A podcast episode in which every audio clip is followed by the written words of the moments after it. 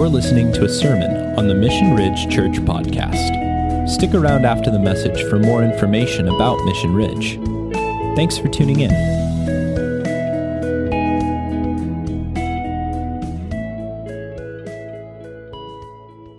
Well, we're continuing our Lent series called The Last Week, and we're taking a look, day-by-day look, at the last week of Christ. Last week we looked at his last Sunday before his death, burial, and resurrection, and today we're looking at Monday.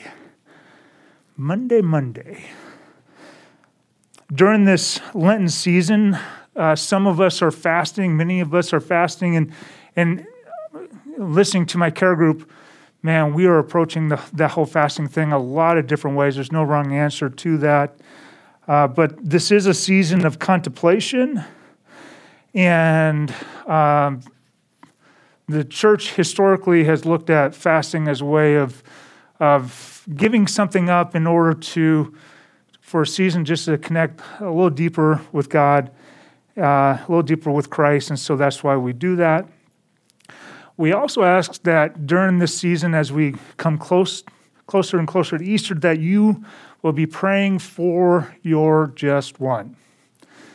Pray for that just one person or that one family that you sense God wants you to help connect them to who he is and what he's doing.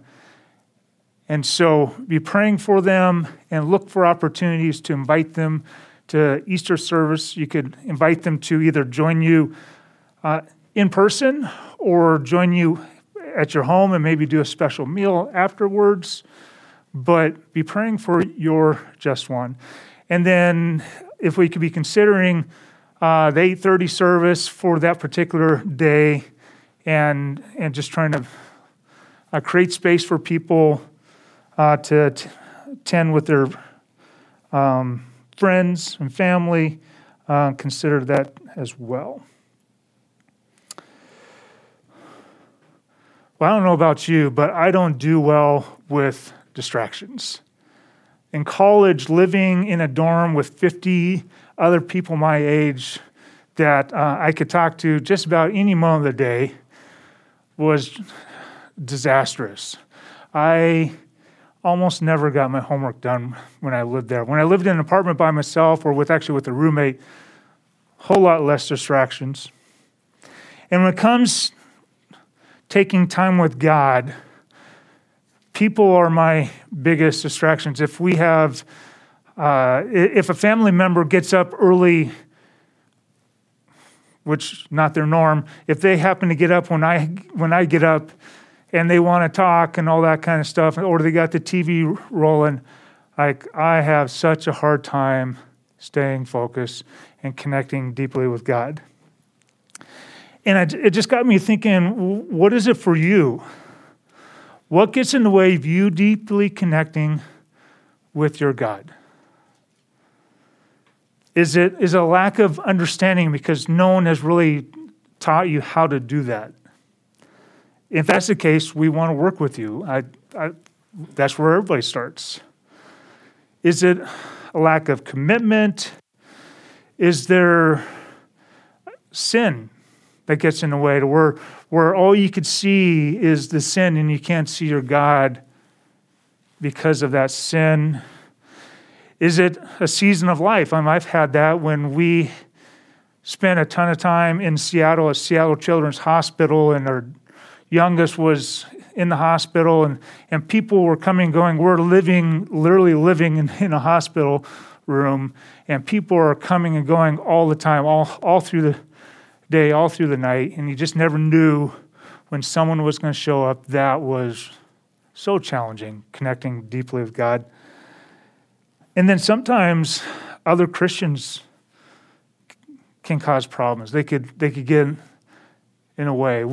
I've seen some people just get really frustrated with a Christian group, and because of that frustration, they don't know how, they can't get past that in order to connect deeply with God. And then sometimes it's a combination of these. Like there's two or three of these all at the same time.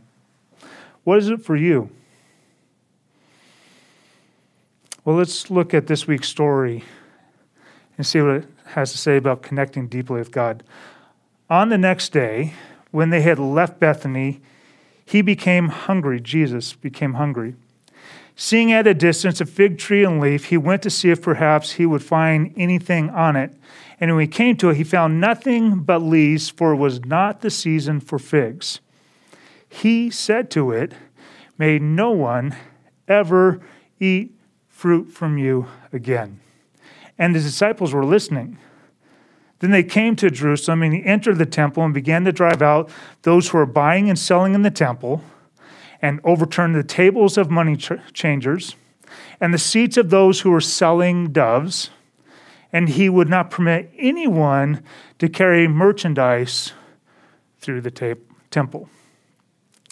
And he began to teach them and say to them, "Is it not written, 'My house shall be called a house of prayer for all nations,' but you have made it a robber's den." The chief priests and scribes heard this and began seeking how to destroy him, for they were afraid of him. For the whole crowd was astonished at his teaching. When evening came, they would go out of the city. As they were passing by in the morning, they saw the fig tree withered from the roots up. Being reminded, Peter said to him, "Rabbi, look, the fig tree which you cursed has withered." Now, I mentioned last week that Jesus, in his final week, he is not going to waste a moment. Like a master painter, as he's finishing the painting, as he's completing his masterpiece, his work, not wasting one stroke, Jesus curses a fig tree, and lo and behold, it becomes cursed. This is the man, the Son of God, that you and I worship. But I want to provide you with some context for this story, because it's so easy to read through this. It seems like this just was a 1, 2, 3, all right, we're done kind of a moment. Like this is a 30-minute show that Jesus puts on in the temple. I think it's bigger than that. And this is why. Look at this first picture. This is the Temple Mount. I took this picture about 5 years ago from the Mount of Olives. And you see there in the center, the Dome of the Rock, and that was built in the late 7th century. Okay? The next picture shows us what the Temple Mount looked like at the time of Christ. You have the temple there in the center, and out in front of that, there's a courtyard. That's the courtyard for the priests, and then you have the altar. And the men and young boys, or boys of a certain age, if they were circumcised, if they were total adherence to the 613 laws, they could go to the altar to make their sacrifices. The women would have to hold back into the court of the women. That's that next court. And there's a couple other smaller courts in there. There's the court of the lepers, and I don't remember all the other courts. And then the court of the Gentiles wraps around the whole temple. Okay? That is what the temple looked like. And the area that Jesus is cleansing is the court of the Gentiles. That's what he's cleansing out. You got that picture? Let's look at the next picture. So, if you are standing on Mount Sentinel by the Am and you look down into Grizzly Stadium, that's what it's like. It's the distance is further, the offset is further, but it's really similar to stand at the Am and to look into Grizzly Stadium as it is to look from the Mount of Olives that Jesus descended the day before on the donkey. He could see into the Temple Mount. But the Temple Mount is a big space. It would take up most of the campus. It's roughly 25 football fields. That's how big of a space that Jesus is cleansing. Now, let's say the temple and in its inner courts are 10 football fields. Jesus cleared 15 football fields. 15 football fields. I imagine he didn't do that by himself. I imagine that even the disciples weren't enough. Let's say there's 70 disciples with Jesus at this time. Is that enough to clear 15 football fields of those who are buying and selling, of money changers, of those selling doves, and people carrying merchandise? I wonder if the whole crowd was kind of tired of what was going on, what the temple had become. I imagine the whole crowd helped Jesus clear the temple because they had experienced trauma, well, you have to understand that when Jesus says this place has become a den of robbers, his first target, his first audience for those words would have been the Sadducees. The Sadducees were they were the ruling class. They were the priests that were in charge of the temple. They had that position because they were the highest bidders. Herod put it out to the highest bidder. Who wants to be the chief priest? Who wants to lead this nation spiritually? And they did it in a way that was corrupt. They were the religious mafia of their time. They owned the system of money changers and merchants who sold on the Temple Mount, and they controlled the economic system and the regulations that oversaw that system. They were becoming rich off of people's worship and off the poor. And we'll have to talk about some of this in footnotes because there's so much that we could talk about, but the selling of the doves. Jesus, when he was dedicated by his parents, he was dedicated by 2 doves because the family was poor. If you couldn't afford a lamb, then your next option was 2 doves. And Jesus is seeing something that he doesn't like about the way they're selling doves. And the buying and selling of that really refers to the buying and selling of lambs. We'll talk about that in footnotes.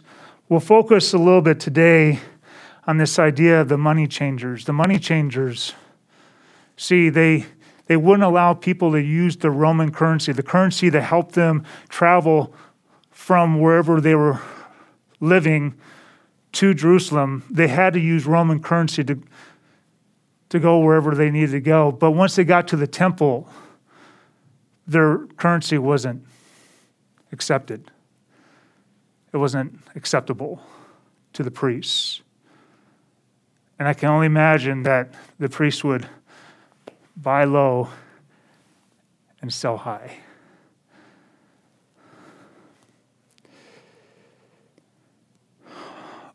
All these things, the buying and the selling, the money changers, the selling of the doves, the carrying of merchandise, all these things were getting in the way of people simply connecting deeply with their God. But there's actually more going on here than meets the eye. And we know that because there's a little thing called a chiasm in this story.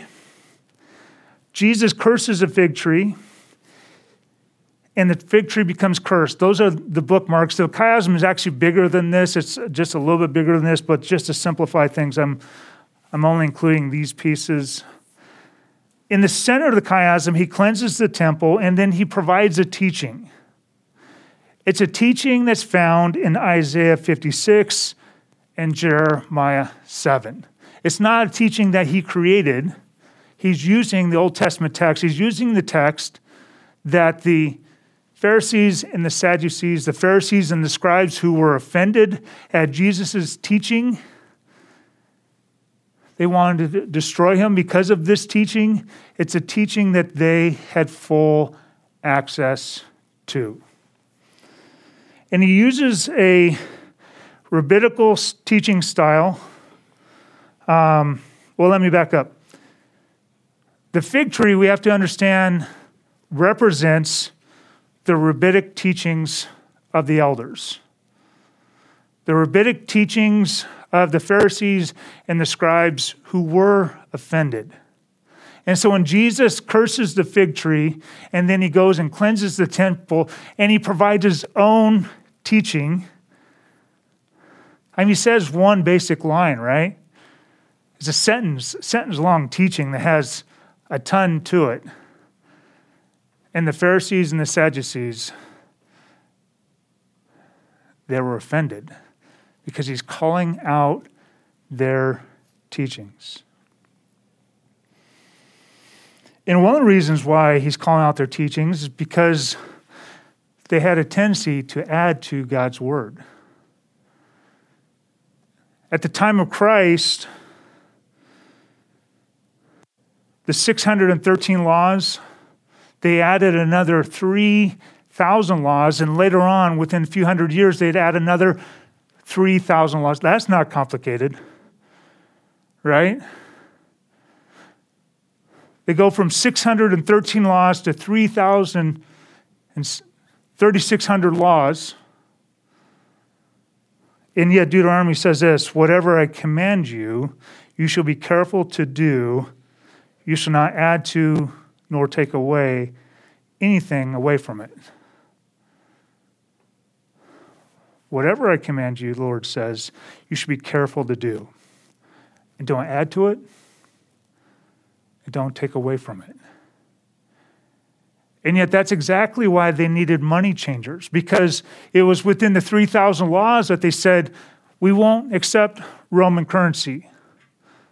We won't accept currency that has the image of some person on there. It was their religious convictions that I am not going to accept that money because Caesar sees himself as being equal with God. It was their religious convictions that became doctrine. And then that doctrine led to distortion and led to a priesthood that would put, some of our celebrity pastors that fly around in private jet planes, they would put them to shame. They'd be poor compared to the opulent lifestyle that the priests were living within Jerusalem, the ruling class, the Sadducees. In fact, Marty has said that there's not much, other than what we see in the New Testament and Josephus, there's not much written about the Sadducees because God, in his mind, in Marty's mind, God so severely judged the Sadducees because they were so wicked that we actually don't have much written about them because they're inconsequential today. But Jesus uses this rabbinical teaching style called Gezerah Shavah. It's a comparison of equals. And he takes this Isaiah 56 passage where God talks about his house of prayer, and Jeremiah 7 where his house has become a den of robbers. And Jesus connects these two passages and says, this is the problem with the temple today. And oh, by the way, the problem is much bigger than just the Pharisees and the Sadducees. Everybody owns a piece to this problem. Isaiah says this, let not the foreigner who has joined himself to the Lord say, the Lord will surely separate me from his people, nor let the eunuch say, behold, I am a dry tree. Huh. That doesn't connect to our story at all, does it? For thus says the Lord, to the eunuch who keep my Sabbaths and choose what pleases me and hold fast my covenant, to them I'll give in my house and within my walls a memorial and a name better than that of sons and daughters. And I'll give them an everlasting name which will not be cut off. Also the foreigners who join themselves to the Lord, to minister to him, to love the name of the Lord, to be his servants, even the one who keeps from profaning the Sabbath and holds fast my covenant. Even those I'll bring to my holy mountain and make them joyful in my house of prayer. Their burnt offerings and their sacrifices will be acceptable on my altar, for my house will be called the house of prayer for all the people. This is to be a house of prayer. Who makes that possible? All of us. We all make it possible. We all make it possible for people to be able to come in freely. And again, I believe that when Jesus cleansed like 15 football fields, maybe more, of space, of things getting in the way of people just coming to worship God.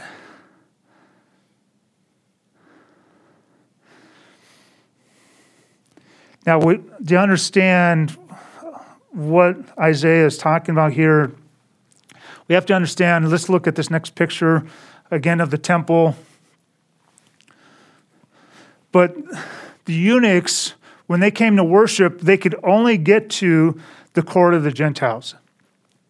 It didn't matter if they followed all 613 laws, had always been raised Jewish, or they were a proselyte and they chose to become Jewish in their adherence. They could only get to, can we see the next picture, Mike? There we go. Thank you. They could only worship within the court of the Gentiles. They were limited. This is according to Levitical law. But God says, in my house and within my walls, they'll have a name better than that of sons and daughters. Even though in this lifetime, their access to worship would be limited, there would be a difference. God says, I see what's going on inside of your heart, and I pay attention. See, sometimes we see these differences in the scriptures, and we're like, man, I don't like that.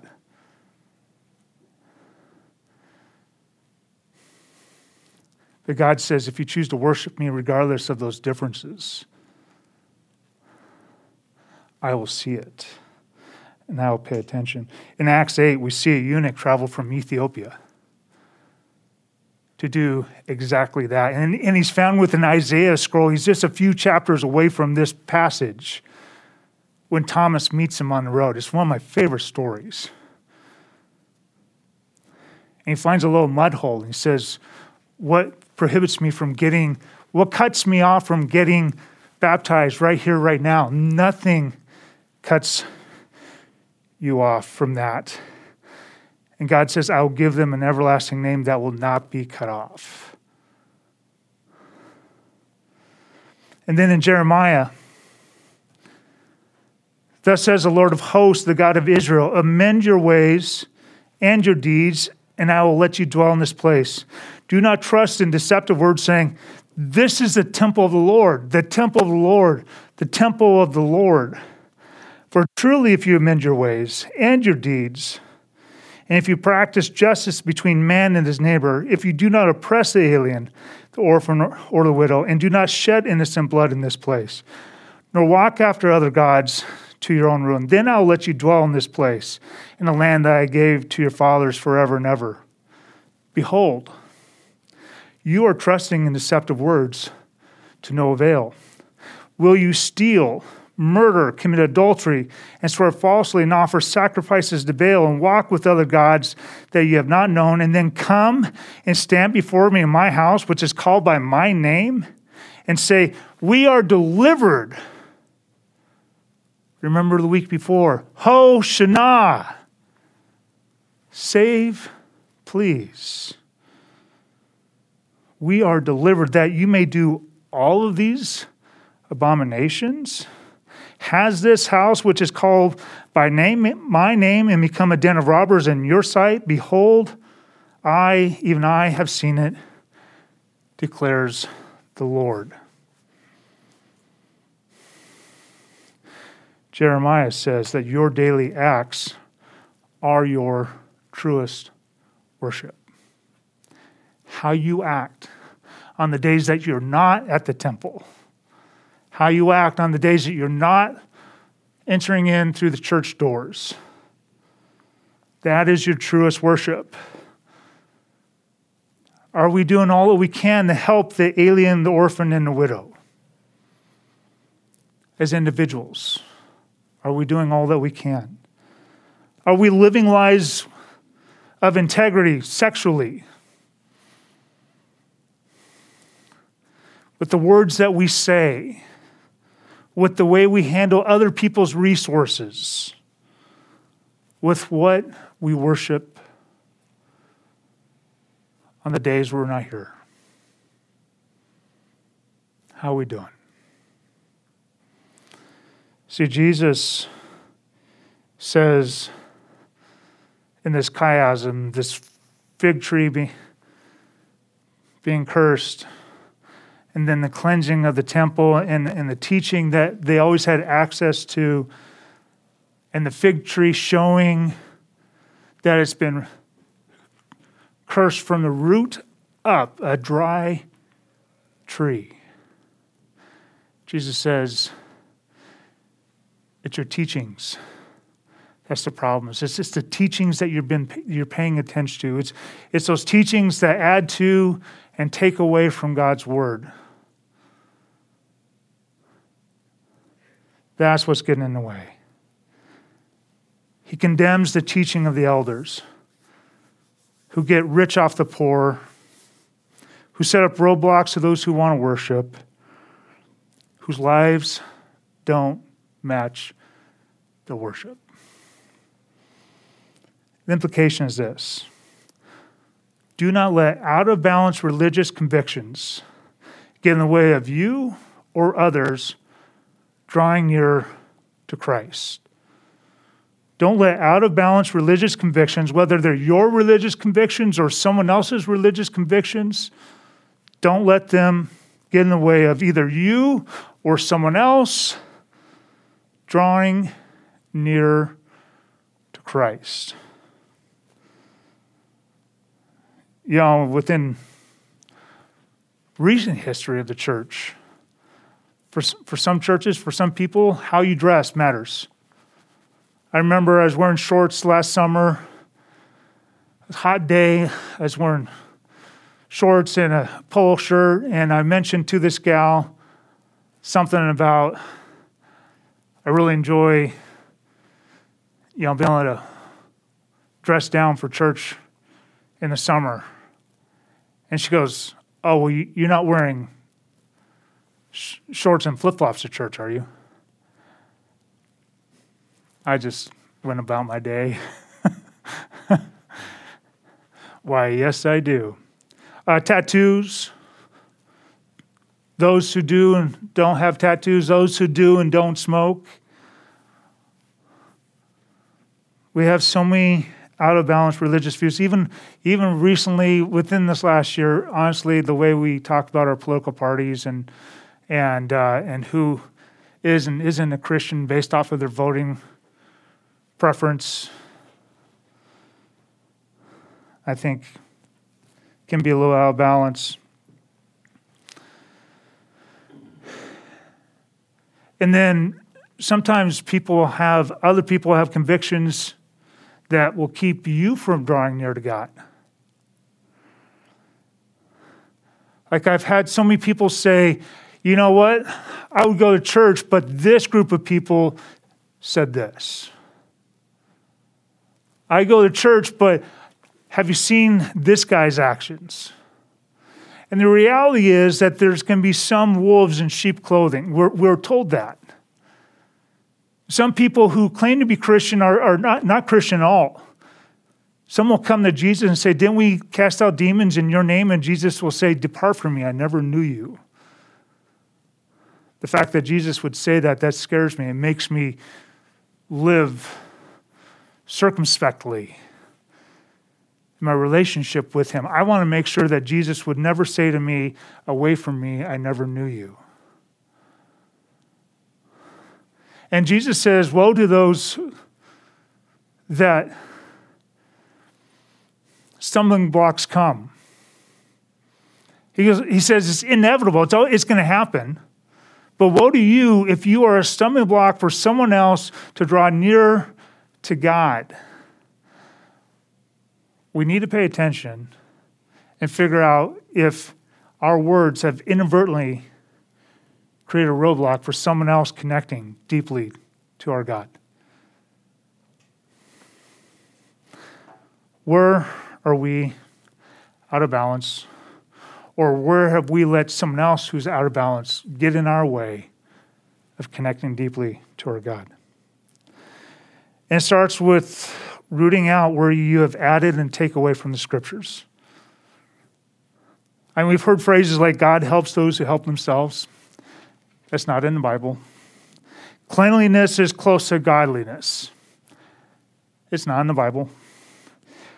If you love God, you will have success everywhere you go. It's not in the Bible.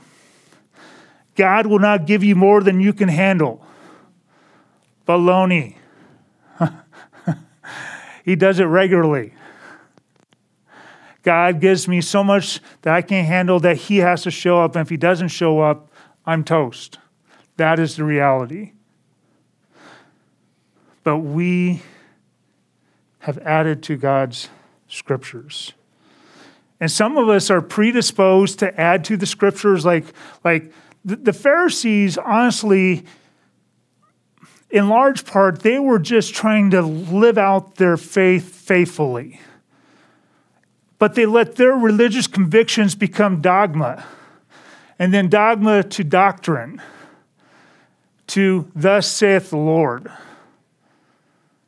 The Pharisees, they were like, they had a zeal to them. They wanted to honor God so badly that they became hypervigilant. It wasn't from an evil heart. The Sadducees, they had an evil heart. They just wanted to get rich. They wanted to profit from their service.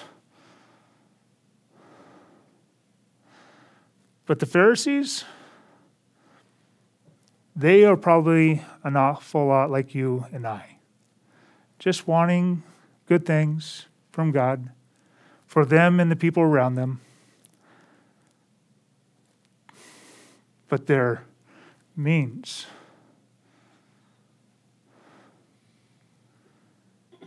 weren't justified.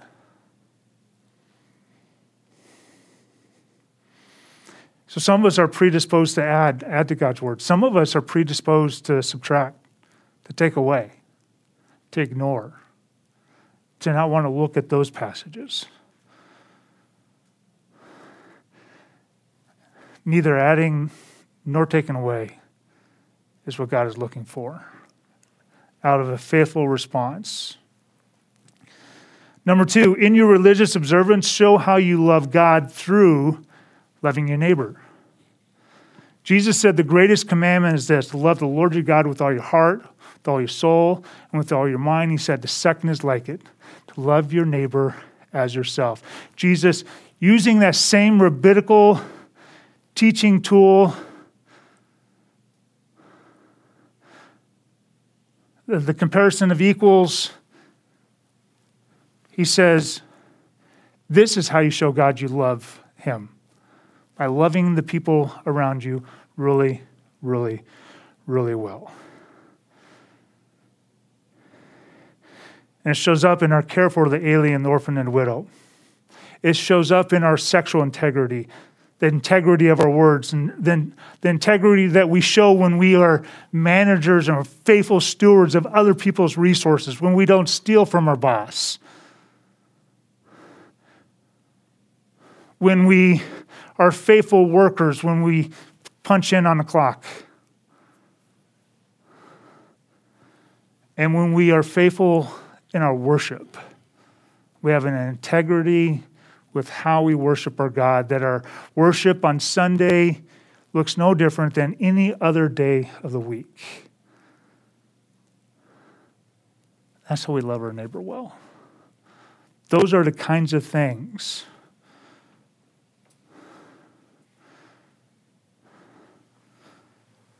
that'll help you love your neighbor well. And then number three, look for the outsider and invite them in. There have been so many people that have been pushed out through the actions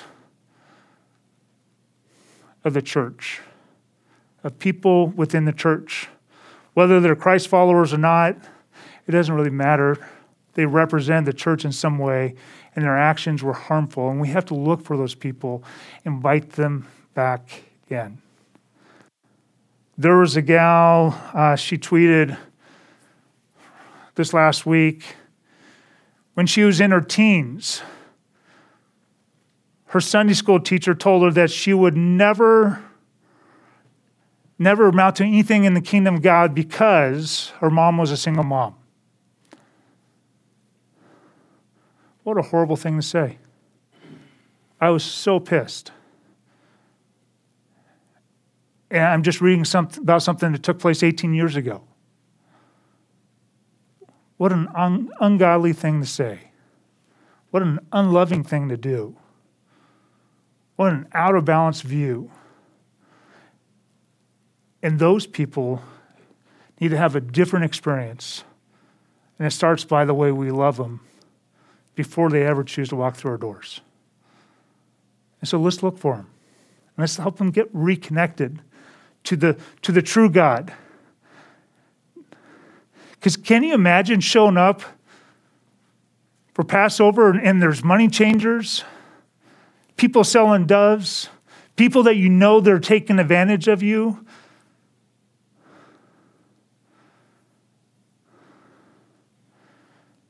People buying and selling of sheep because, wow, somehow my sheep no longer meets the mark of my 1,500-mile travels. It was unblemished when I left. I wonder why it's blemished now. We'll talk more about that in footnotes. But all these hindrances to worshiping God, and Jesus says, I can't stand this. I won't put up with this. And I don't think it was just Jesus. It's 15 football fields. He wasn't doing that by himself. He had help. I think the whole crowd was tired of it.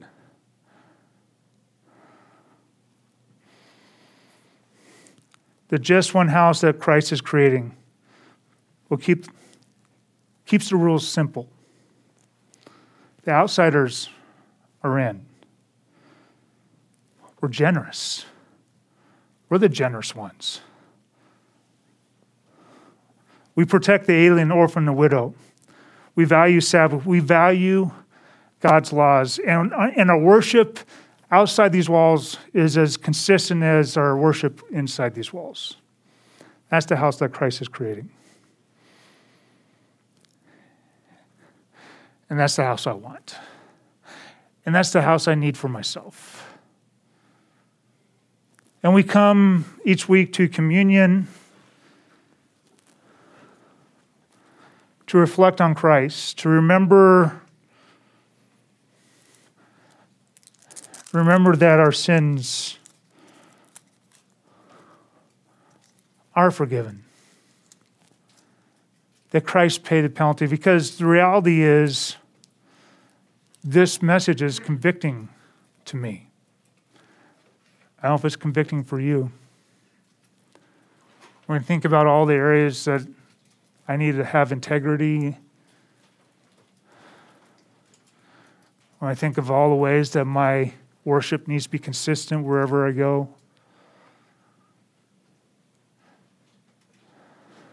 That my truest worship is what happens outside of these walls. That challenges me. And I have to go, man, Lord, I made some mistakes this week. And I need you. And again, Jesus wants to clean house for us too, but he wants us to be part of the process. He wants us to be the ones who get excited for the things that he's excited for. And understand the teaching that's always been there for us to access.